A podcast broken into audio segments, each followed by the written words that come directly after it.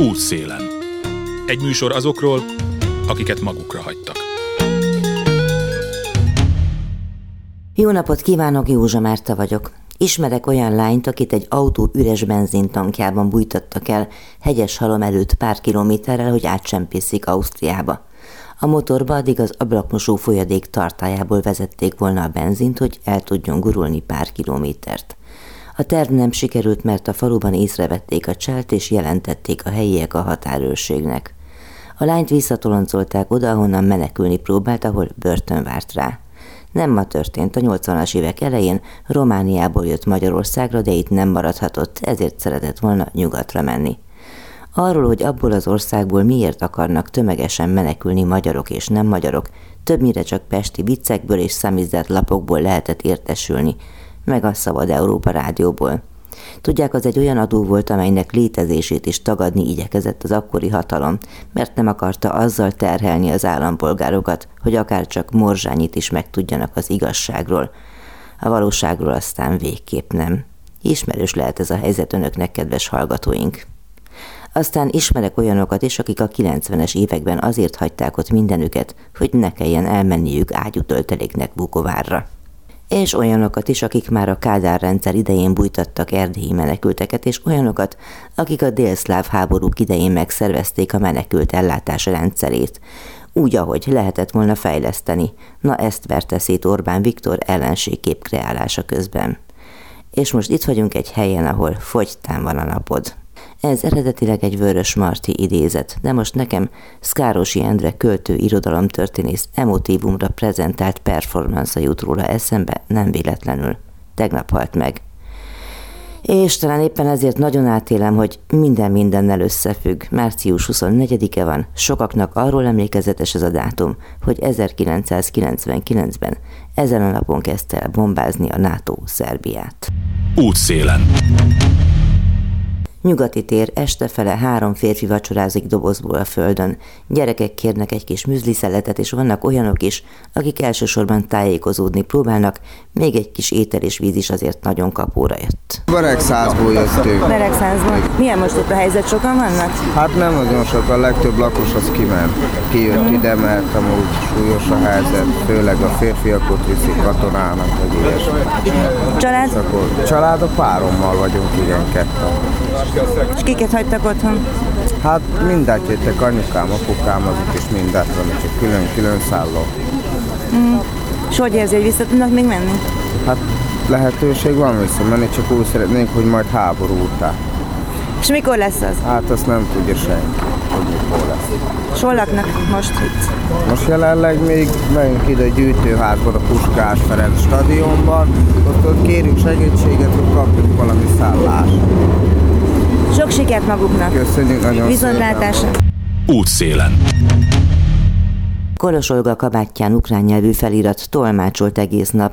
Alig áll a lábán, de még eljött a sátorhoz, hogy enni és inni vigyen azoknak, akik a nyugati pályaudvar környékén lézengenek. Amikor megérkezik a vonat, ugye, akkor sajnos nagyon sok gyerek még mindig éhesek, szomjasak, nincs maguknál semmi ennivaló.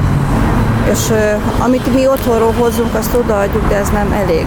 Szóval ez nagyon jó, hogy ez még mindig itt van. Mert így Mire legalább most szükség nagyon? Inkább az ennivaló, innivaló. Ők más ruházott, az csak azoknak, akik itt vannak Budapesten, de akik mennek tovább, nekik kimondottan enni, inni. Aki meg Budapesten vannak, azok úgy is szoktak idejönni, mert ugye téli ruhába érkeztek, most már meleg van, egy kicsit nyáriasabb ruha kellene nekik. Ma is láttam sok családot, akik jöttek, és, és tényleg vastag kabátokban voltak, és ma ugye meleg volt, de segítettek, tudtak segíteni rajtuk.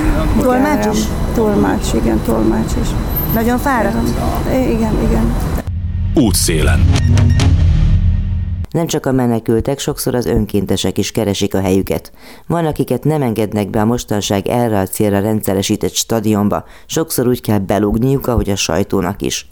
Kis Bálint is így kötött ki a kétfarkúak adománygyűjtő és osztó sárga sátrában. Én őszintén most jöttem ide, először a nyugatiba, először a keletében voltam. Tulajdonképpen a menetrend szerint érkező vonatok, azok még ide jönnek. Tehát, hogy nem mindegyiket irányítják át a boksonokba, ugye, hanem hogy ide is még jönnek emberek. És az ide érkező embereknek még mindig kell segítség. Mennyire elveszettek ők, hiszen most ugye van egy központi segítség, a többiek meg csak oda valahova. Szerintem nagyon őszintén, mert még Tudtam, hogy mennek keletibe is vonatok, és őket gyakorlatilag ott nem várja senki, mert ugye átirányítottak minden civil a bocsánokba. Én nem, teljes, nem nagyon nem értek egyet ezzel a döntéssel. Motiváció szerintem emögött, hogy leplezzék, hogy az állam nem csinál semmit, mert eddig se csinált. Hát nyilván oda beengedik az önkénteseket, nem tudja? A, hát minket készfarkusokat nem. A mágésen édeseket, ha jól tudom, igen, és a kereszteseket is, a nagyobb civil szervezeteket, azokat igen, csak mi nem mehetünk be oda. Itt ez a szép sárga sátor, mi minden van itt felhalmozva? Van itt minden élelmiszer, kifejezetten gyerekeknek is, például ilyen szívószálas üdítő, de tészta, szendvicsek, tisztálkodószerek, fogtém fogkefe, amire így hirtelenjében szüksége lehet a menekülteknek. És az adakozó emberek kedve az nem lanyhul? Eddig én úgy gondolom, hogy nem. Kaptunk elég adományt csak kialakulnak ilyen cikkek sajnos. Ilyen például az apkás, ami, amiből hogyha jön, akkor azoknak nagyon örülünk. Az apkása? Például, igen. Útszélen. Szerbusz Manóra várni kell, éppen sampont keres egy nőnek az adományok között. Közben többen azt latogatják, hogy találnak-e tornacipőt egy kiskamasz lábára. Manót régóta ismerem, szabadon utazgat a világban, most azonban nagy részt ezen a pár négyzetméteren folyik az élete ha csak el nem megy a határra segíteni. Felállításnál is itt jártam, nem először jövök ide. Igyekszem minden nap. Mert az elejétől kezdve? Igen. De aki országokon és határokon át szoktál vándorolni, mit éreztél először, amikor megláttad, vagy megtudtad, hogy mit várható itt? Tulajdonképpen én nem voltam a háború kirabbantása után pár nappal már a határon is. Ott jártam a Teleki Blanka utcában a központunkban, amikor az első adományok érkeztek. Éreztem, hogy itt most mindenki komolyan veszi, hogy mit kell csinálni. És azóta is csak pörgünk és folyunk az árral, és éppen mindenféle igényt igyekszünk kielégíteni. Mit érzek?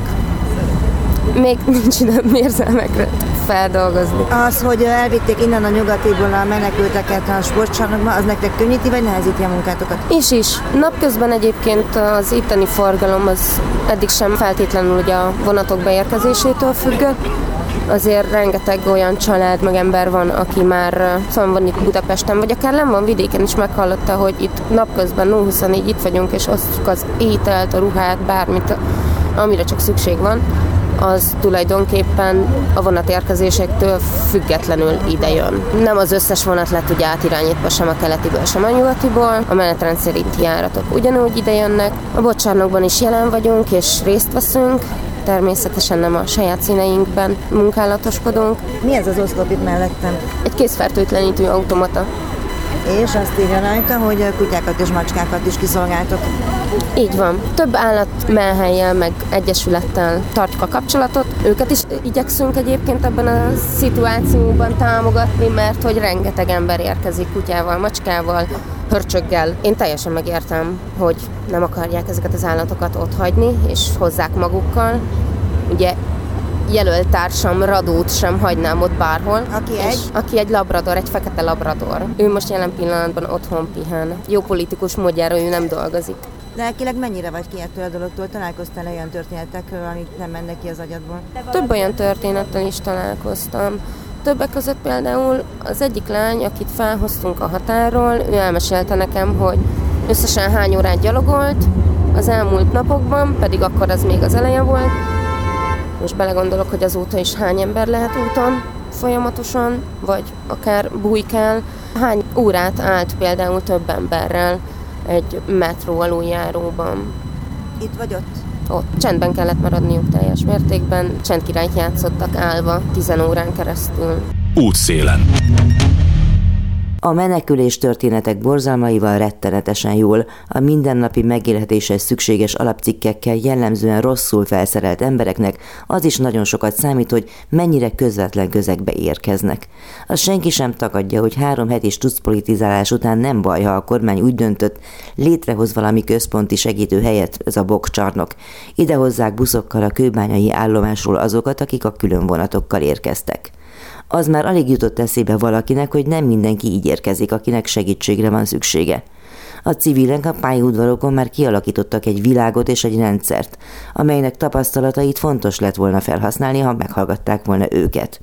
Például a csarnokban mondják, nincs tájékoztatás arról, hogy mikor érkeznek be a menekültek, hogy felkészülhessenek az önkéntesek egy-egy nagyobb rohamra. Kisebb az adománykészlet is, ami nem csoda, ha nem engedik be a csak úgy betérő önkénteseket, mondjuk egy péket, aki zárás után szétosztaná a maradék áruját. A csarnok hátsó részén ugyan vannak fekvőhelyek, de oda csak olyanokat engednek be, akiknek van másnapra szóló vonat vagy repülőjegyük, és így tovább. Arról nem is beszélve, hogy sem a csarnokban, sem pedig az érkezési helyen Kőbányán azt sem tud pénzt váltani vagy felvenni, aki amúgy megtehetné. Horváth Viktória, a Migration Aid kommunikációs koordinátora azt mondja, aggasztó, hogy sokan elvesznek a központosított rendszerből.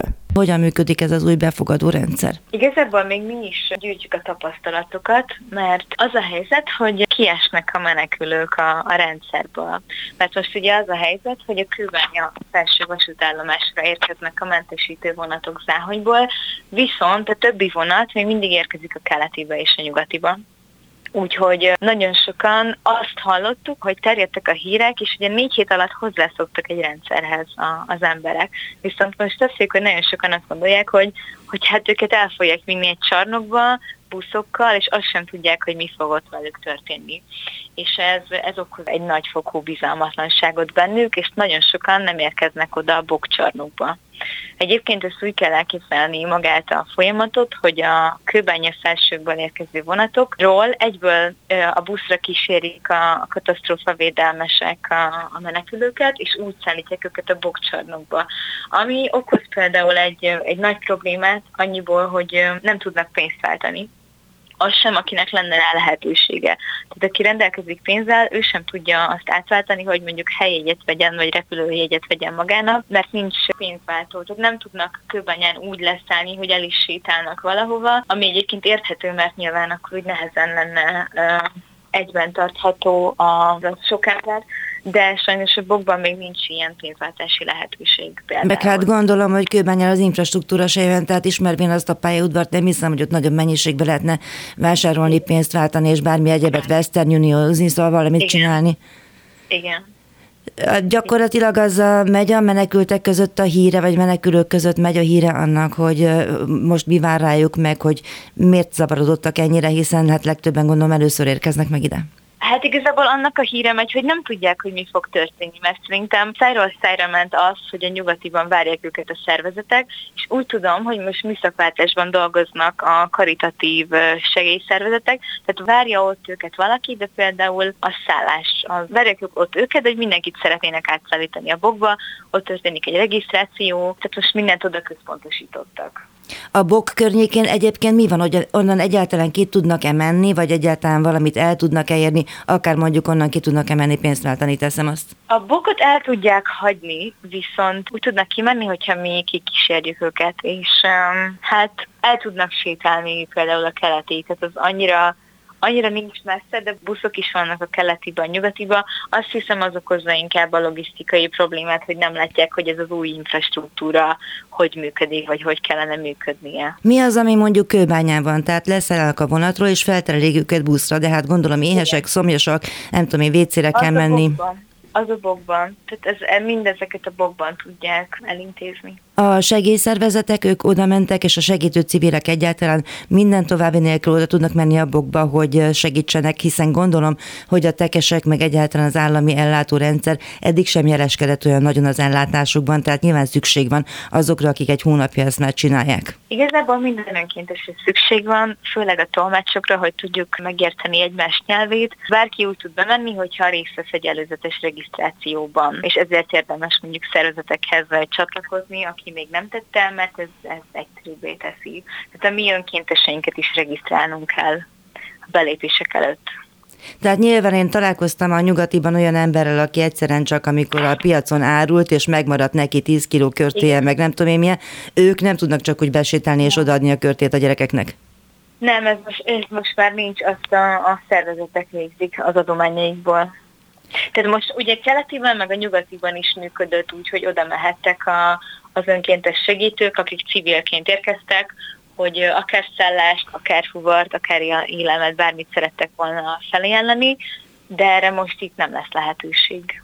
Ki koordinálja azt, hogy mire van szükség? Tehát, hogy tudják az emberek, ugye régebben az volt, hogy mindig ki volt írva, hogy most éppen dörmicsoki kell, most meg éppen WC papír mi ezt a fajta koordinációt például a madridi utcai szállónkban végezzük, de az egy, az egy másik történet, ez így a folyamatnak mondhatni a következő állomásra, hogy amikor kiszervezzük a menekülőket szállásokra, első körben próbáljuk a nőket és a gyerekeket a madridi úti 300 fős szállónkba szervezni, ahol egy kötően négy napot tudnak maradni. Mi van, mi a helyzet most ott? Tehát hányan vannak, van-e elég hely, mire volna szükség? Az a probléma, hogy már most most szűkösen vagyunk az élhető szálláshelyekkel, és ezért vagyunk, ezért dolgozunk azon, hogy minél több olyan épületet tudjunk menedzselni és akár átvenni, mint a madridi utcai, mert azáltal tudunk egy biztonságos teret, egy biztonságos közeget adni és nyújtani, annak érdekében, hogy, hogy akár egy altót magukra tudjanak azok az emberek csukni, akik már napok óta menekülnek. És hányan vannak most ott? Állandóan változik, de 300 főt tudunk egy éjszaka fogadni. Napi szinten rotálódnak a, az emberek, van, aki tényleg csak egy-egy éjszakára jön megpihenni, és ugye mondtam, hogy négy éjszakát tudnak maximum ott maradni, viszont utána sem engedjük el a kezüket, segítünk nekik, átnézzük, hogy kinek milyen opciói vannak. Most már Győrben is van ilyen menekült szállónk, ahol hosszú távon meg tud pihenni, tehát hosszú távon tud maradni 60 fő, illetve Pécsbe szervezünk azokat hetente többször is, illetve ma kaptuk a hírt, hogy a spanyol nagykövetséggel együtt fogunk működni, és, és Spanyolországba is tudunk koordinálni, irányítani menekülőket, akik, akik szívesen mennének Spanyolországba tovább. Tehát a Madridi útról Madridba? Hát akár igen, ez nagyon tetszik, igen. A Madridi úton egyébként azon kívül, hogy megszállnak, ezen kívül kapnak valamilyen kaját, vagy az információn kívül egyebeket? Igen, egyébként fantasztikusan, azt kell mondjam, hogy fantasztikusan működik ez a szálló. Tényleg úgy kell elképzelni, mint, mint egy kis szálloda, Körülbelül napi 40-50 önkéntes dolgozik itt, akik takarítanak, az étkezést biztosítjuk adományokból és különböző céges együttműködésekből. Van raktárunk, ahol el vannak rendezve a tárgyi adományok, amik beérkeznek. Ezekről egyébként mindig adunk egy aktuális listát a madridi úti szálom Facebook csoportjában, illetve van EU szoba, tehát van, van orvosi ellátás is. Ez mennyire végleges, vagy mennyire átmeneti ez az otthon?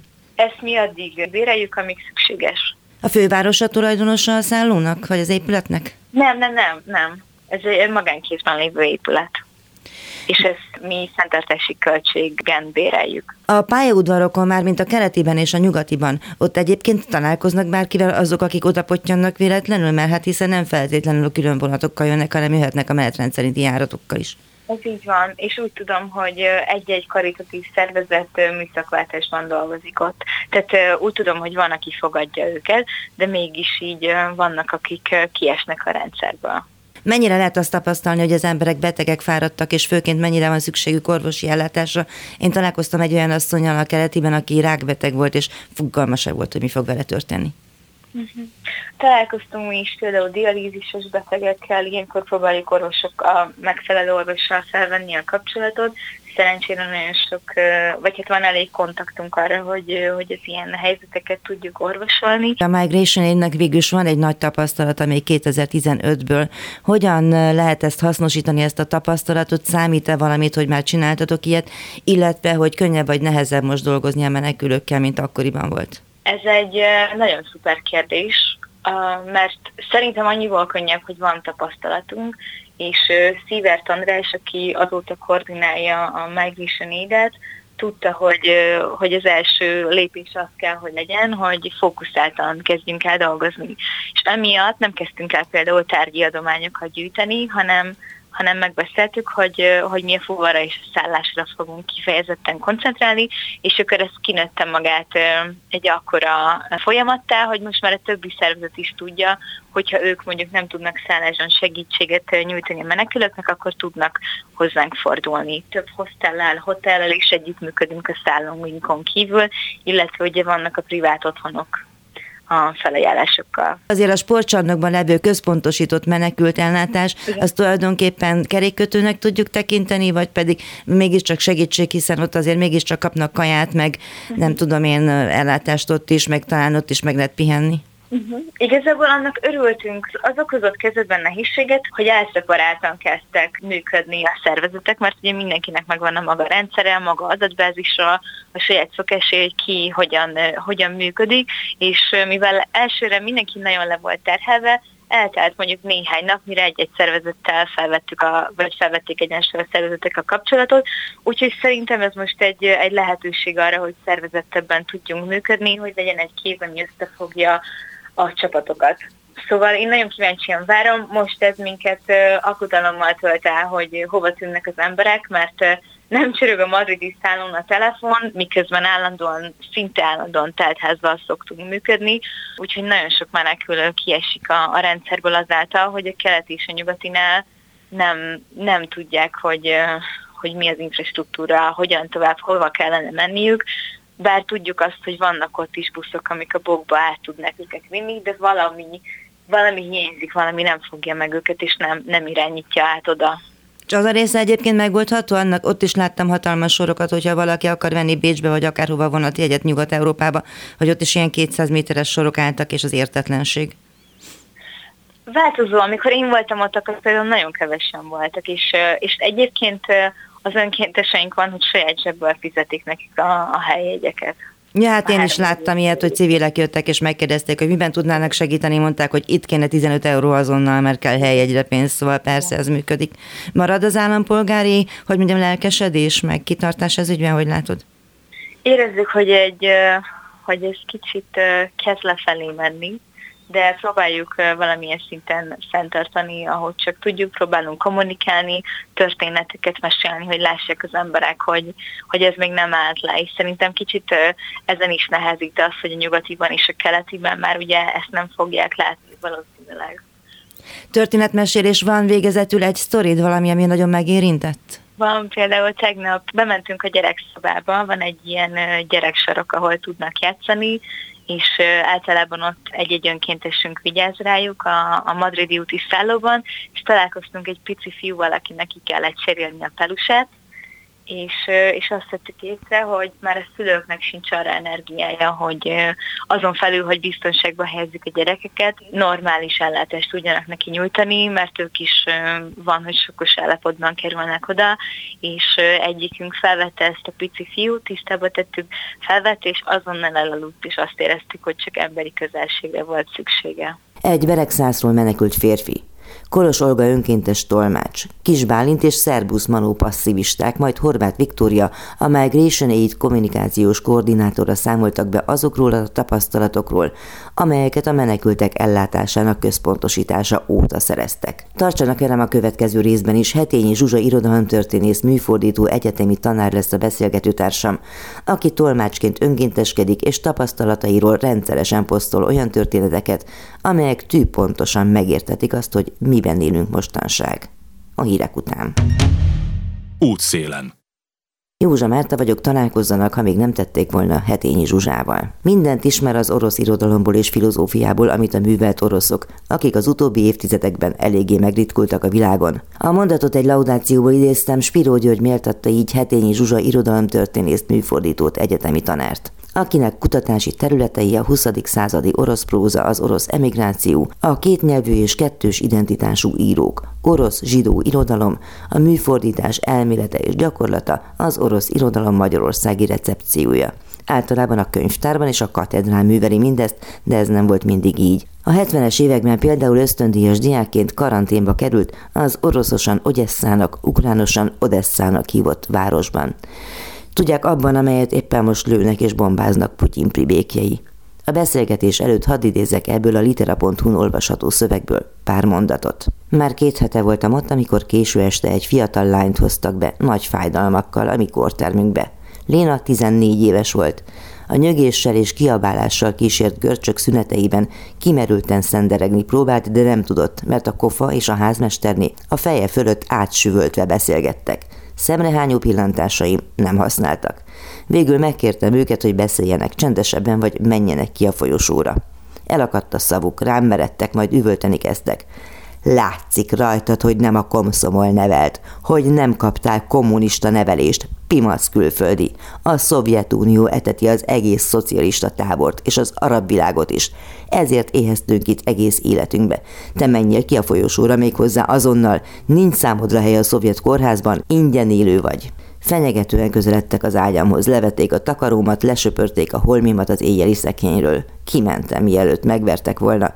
Az éjszakát az asztalra borulva töltöttem a szibériai száműzött Puskini öntudatával. A nép közé járás narodnyik ideáját feladva lázas terveket szőttem, hogy hogyan kerüljek ki innen. Narodnyik hangulatom részben később visszatért, amikor a nagyon hálás Lénával elbeszélgettünk, és lelkesen irodalomórákat tartottam neki. Ennek ellenére beérleltem szökésem tervét.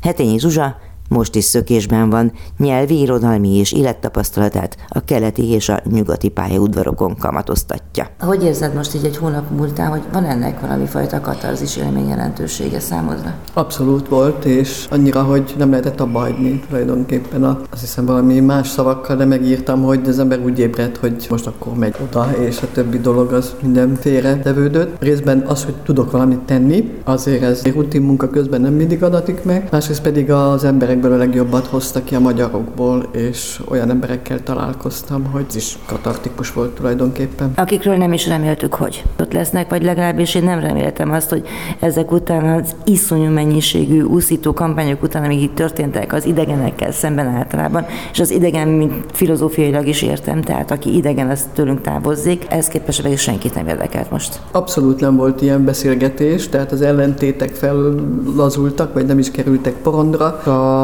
gyerekek is kezdtek szendvicseket, játékokat hozni, tehát erre neveltek egy következő nemzedéket. Két ilyen gimnáziumos volt a Radnóti, meg a ahol kitettek egy dobozt, hogy plusz egy szendvics, és mindenki kettőt hozott, egy borzasztó egyszerű dolog, és a fantasztikus segítség volt. Idősek jöttek ki, idős házas pár, aki láttam, hogy minden nap egy kicsi valamit hoz, csak azért, hogy kijöjjön és segítsen és jelen legyen. Hát tulajdonképpen emberi sorsok vonultak fel a mi oldalunkról is. Jöttek segítők, akik vagy tudtak segíteni, vagy nem volt, aki nem tudott, mert nem ilyen az alkata, de kijött és ott volt, mert úgy érezte, hogy ott a helye. Emlékszel az első napra, meg az első gondolatra, hogy hogy kezdődött ez? Hogy miért mentem ki. Azt tudom, én sokkal korábban ki akartam menni, és regisztráltam is több helyen, csak nem mozdult ez az administratív gépezet, és ami visszajelzést kaptam, az várunk valami kormányzati válaszra. És akkor részbe kaptam, hogy ha erre várunk, akkor ebből nem sok dolog lesz. Persze be is kellett fejeznem egy sürgősebb munkát, tehát ezért nem az első naptól voltam ott. Első nap, amikor kimentem, úgy gondoltam, hogy kimegyek és segítek két órát, és tényleg megszűnt az idő, Hát mindig volt egy következő feladat, ami tovább vitt, vagy vártuk a vonatot, vagy akik már ott voltak, azoknak ki kellett találni, hogy mit lehet segíteni, mert a tolmács ugye nem csak azt csinálja, hogy fordít, hanem felvilágosítást ad, bemutatja, hogy hol is van, mert nagyon sokan azt se tudták, hogy hol vannak.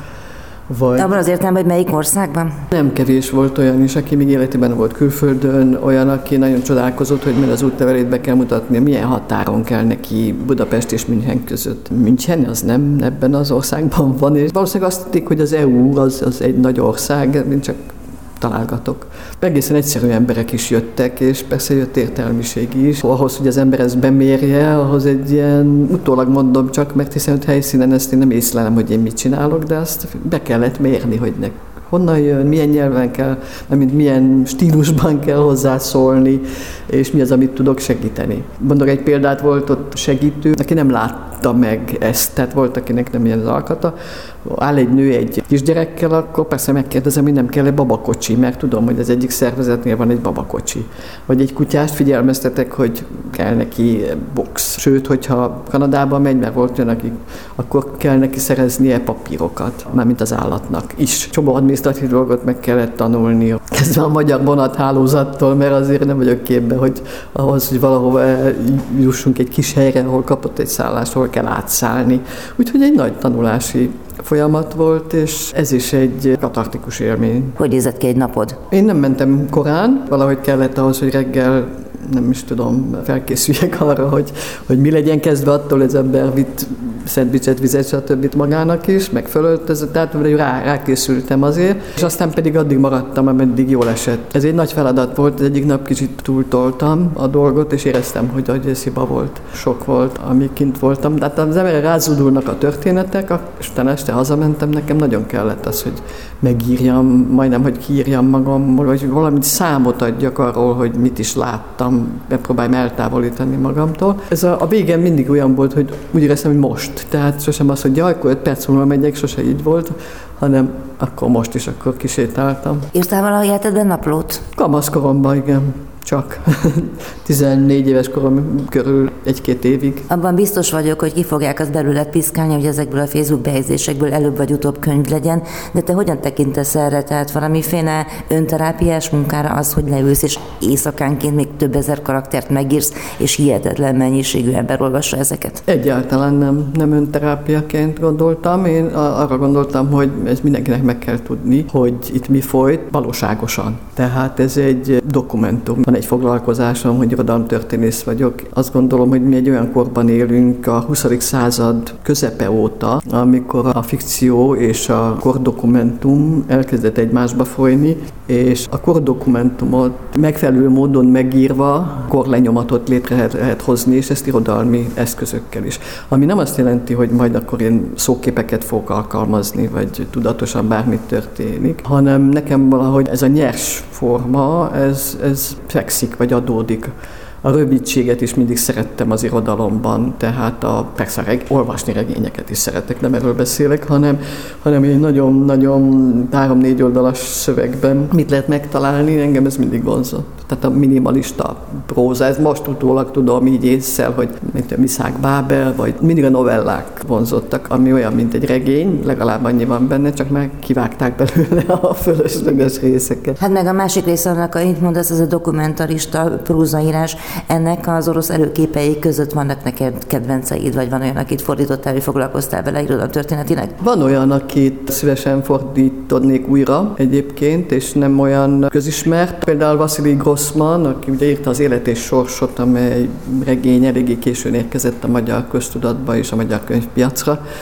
Ő végigvonult a szovjet hadsereggel Stalingrádot megélte és megírta, és Berlinig elment, és útközben egy koncentrációs tábort felszabadításában részt vett, és azonnal tudta, hogy ezt meg kell írnia úgy, ahogy azt látta. Vannak benne irodalmi részek, én erről írtam is, mert úgy látszik már akkor vonzott, csak most házhoz jött nekem. Le kell írni a borzalmat valamilyen módon, ő persze inkább 20. nem 21. századi módon tette, de ez egy nagyon olyan fontos kordokumentum lett, hogy a Nürnbergi berekben felhasználták. A te életedben, a te valós életedben ehhez hasonló borzalmat láttál-e már az 1 10 skálán mondjuk, hogy akárhogy is ez mennyire meríti ki az, hogy ilyen szűnyűt én még nem láttam? Én tehát a háborút nem láttam én 1954-ben születtem. De voltál sokat a Szovjetunióban, és azért volt itt a környékünkén már háború, azért sajnos. Igen, volt.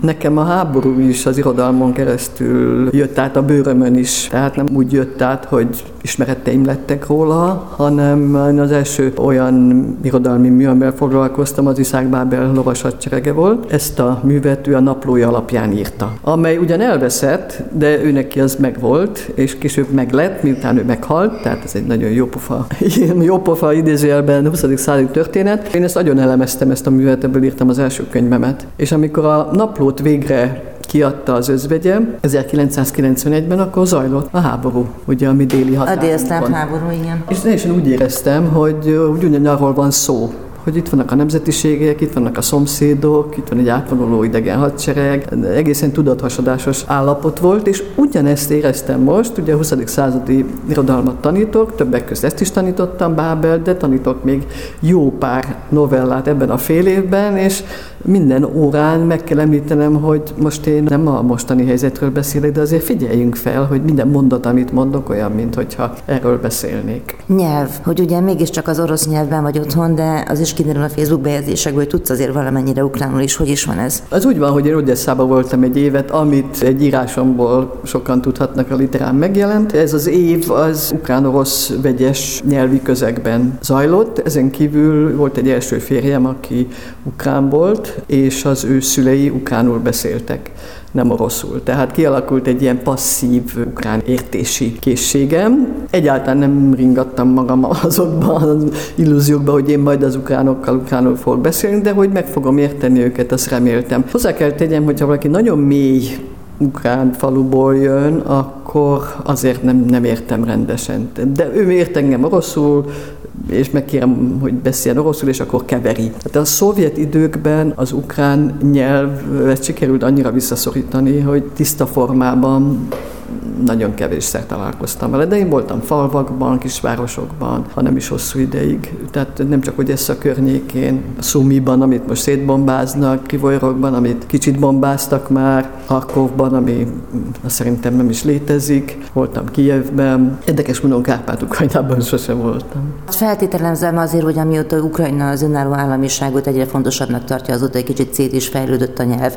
Ebből a szempontból nem volt-e probléma, vagy legalábbis egyre több ilyen ukrán nyelvű irodalom és egyéb sajtótermék, stb. televízió és így tovább született, hogy ebből a szempontból nem volt-e hátrány az, hogy te oroszul beszéltél, tehát nem voltak-e olyan ukránok, akik azt mondták, hogy hát beszélnél inkább az én nyelvemen? Egyel se találkoztam ilyennel, persze ki van szolgáltatva annak, hogy szeretné, hogy megértse azt, amit én mondok, de oroszul mindenki tud. Volt olyan, aki Kievből jött, és azt mondta, Kievben nálunk mindenki oroszul beszél. Ukránul csak a falvakban, ami szintén nem igaz, és egy nagyon gőgös vélemény, de hát oroszul az orosz kultúra elég nagy ahhoz, hogy akinek nem okoz valami tragikus nehézséget a nyelvismeret, azért mégiscsak ott legyen ebben az országban. Nem éreztem ilyet, különösen, hogy azt hitték rólam, hogy orosz vagyok, még így se. Ezért is írtam ki a jelvényemre, hogy Zsuzsának hívnak, hogy több legyen a bizalom, de ez nem volt kérdés, nem volt probléma ebből. Mondjuk én is láttam az orosz nagykövetség előtti tüntetésen, hogy ott egy csomó Budapesten élő orosz megjelent, kiírták, hogy mi oroszok vagyunk és háború ellenesek vagyunk. Tehát nyilván folyik ez a történet. Hogy látod, hogy a Budapesten élő oroszok, gondolom nem kevesen vannak, ők is kim segíteni a pályaudvarokon is? Találkoztál ilyennel? Nagyon kevéssel találkoztam. Olyannal találkoztam, aki most jött át Ukrajnából, és két nap múlva kint volt tolmácsolni, ez nagyon jó élmény volt. Olyanokat ismerek, akik műfordítók, és itt is van lakása, azt hiszem az egyiknek, és kijött fordítani, de hát nem találkozhatom mindenkivel, lehet, hogy voltak kint. Tanítványaid voltak például kint ilyennel találkoztál? Igen, azt meg is írtam, hogy milyen öröm volt, de olyan is volt, aki 95 kijött, és 95 óta nem beszélt oroszul, és mondta, hogy beállították két órára a pénztárhoz, és mire kijött, megint tudott oroszul teljesen teljesen. Mostani tanítványom is volt kint, olyan is, aki még nem tud elég oroszul, és beálltak a segélyszervezetekhez. Ugye nem tolmácsnak jöttek, hanem segítettek. Doktoranduszok hoztak szendvicset, ugye nem csak orosz szakon tanítok, hanem van egy műfordító műhelyem, azok a műfordítók közül is páran kijöttek, akik most doktoranduszok. Tehát sajnos ez a fél év, hogy úgy mondjam, a március nem alkalmas erre, mert szakdolgozati időszak van, tehát a, a BA-s és az M-más utolsó évesek most otthon körmölnek, de még így is volt, aki kijött. Nekem többen panaszkodtak a Budapesten élő orosz értelmiségiek, nem csak a saját nevükben, hanem Nyugat-Európában élő orosz értelmiségiek nevében is, hogy hát tulajdonképpen az orosz ellenesség az eléri őket, holott ezek az emberek nyilvánvalóan azok, akik azért nem élnek otthon, mert állhatták Putyint. Ismered ezt a jelenséget? Ők ruszofóbiának nevezték. Ezt a jelenséget szocialista időkből ismerem, és pontosan tudtuk az okát. Itt volt egy megszálló hadsereg, és aki nem tudta megkülönböztetni a szovjetet az orosztól, tehát hogy az orosz egy kultúra, és a szovjet az egy birodalom, meg egy, meg egy nagyhatalom, annak ez nehézséget okozott. Egyébként én pontosan emlékszem, hogy gyerekkoromban nekem évekig tartott, amíg erre rájöttem kiskamaszként, hogy, hogy mi a különbség az orosz és a szovjet között. Erről senki nem világosított fel bennünket. A mostani russzofóbia, mint minden fóbia, meg filia is tulajdonképpen az egy általános sztereotíp dolog, ezzel nem, nem tudok mit kezdeni, nyilván értelmiségi körökben ez, ez kevésbé jellemző. Mit gondolsz a szolidaritásról? Tehát, hogy ez a szolidaritási hullám, ami itt most fölbukkant, és ami számos ember számára hozzád és hozzám hasonlóan nagyon sorsokat ismertet meg, amiket valóban azért nem ismerhetünk, mert a második világháború után születtünk, hogy ez egy fenntartható dolog, hogy ez jót fog-e tenni a magyar társadalomnak, esetleg mondjuk ihletet adhat a magyar művészet számára is. Biztos vagyok benne, hogy ez le fog csapódni valamilyen módon. Ez egy hátborzongató élmény, hogy amit mi látunk ilyen háborús filmeket, meg milyen olyan Vietnám, meg ezek a dolgok olyan távol voltak. De ez a szomszéd ország, és volt egy igen magasrangú állami tisztviselő, nevezetesen egy miniszter, aki azt mondta, hogy hát Kiev az olyan messze van, sok-sok kilométerre, de hát Ukrajna az egy nagy ország, és ahhoz képest hozzánk ez nagyon közel van, tehát katonai fegyverek szempontjából ez nagyon-nagyon közel van. Nem vagyok benne biztos, ez csak egy intuitív megérzés, hogy a segítségünket, mármint nem csak az enyémet, hanem a, segítőknek a, a motivációját nagy részben a félelem is adta, az a félelem, hogy ez a háború ide is eljöhet. Ezt nem tudom logikusan megmagyarázni, hogy hogy, de én erre jöttem rá, hogy ennek között van kapcsolat. Tehát, hogy nem lehet, hogy háború legyen. Azért segítünk másoknak, mert ők a háború áldozatai. Ez még mindig nem a szolidaritás, persze. Nem. A szolidaritás országszerte megmutatkozott, nem vagyok benne biztos, hogy az egész társadalom egyformán reagál erre. Mi azokat látjuk, és ezek szerencsére nagyon sokan vannak, akik akik szolidárisak. És azok a segítő szervezetek, akikkel találkoztál, mondjuk ők milyen, mit nyújtottak neked, vagy hogyan láttad a munkájukat, hogy tanultál-e tőlük valamit, illetve ők tanulhattak-e tőled valamit?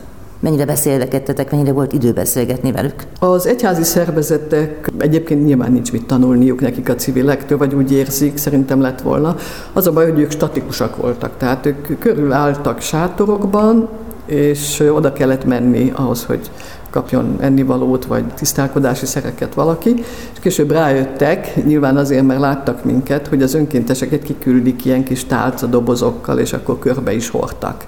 Ez később alakult ki. De egyébként naponta kitaláltunk, vagy kitaláltak valamit, ez is tulajdonképpen nagyon jó élmény volt, hogy a kreativitás határtalan terepe volt, hogy hogy lehet jobban csinálni, hogy lehet szervezettebben csinálni, hol, az a, hol van az a rés, amit be kell tömni. Nagyon fájlalom azt, nem értem, hogy miért történik így, hogy az állam kooperál egyházi segítőszervezetekkel, de a zsidó szervezetekkel például nem. Tehát van egy okumenikus, meg van protestáns, katolikus. Baptista. Baptista és a Vöröskereszt. A baptistákat én igen nyugatiba láttam őket, ugye ez is maguk között nagyon jól felosztották, tehát a zsidó szervezetekre ez nem terjedt ki, de ők kint voltak ők is. De most a Bok csarnokba az új a változással őket nem hívták, vagy nem engedik be. És hát beszéljünk a civil segítőkről, akik a fantasztikus munkát végeztek, és a legnagyobb munkát végezték a Migration Aid, akik joggal verik az asztalt, vagy nem is tudom, hogy verik-e, nem akarok nevű benyilatkozni, de, de szeretném, ha vernék az asztalt, hogy legyen egy menekültügyi forgatókönyv Magyarországon. Legyenek helyek, legyenek befogadó helyek, ennek ki kellene épülnie, és ki kellett volna épülnie.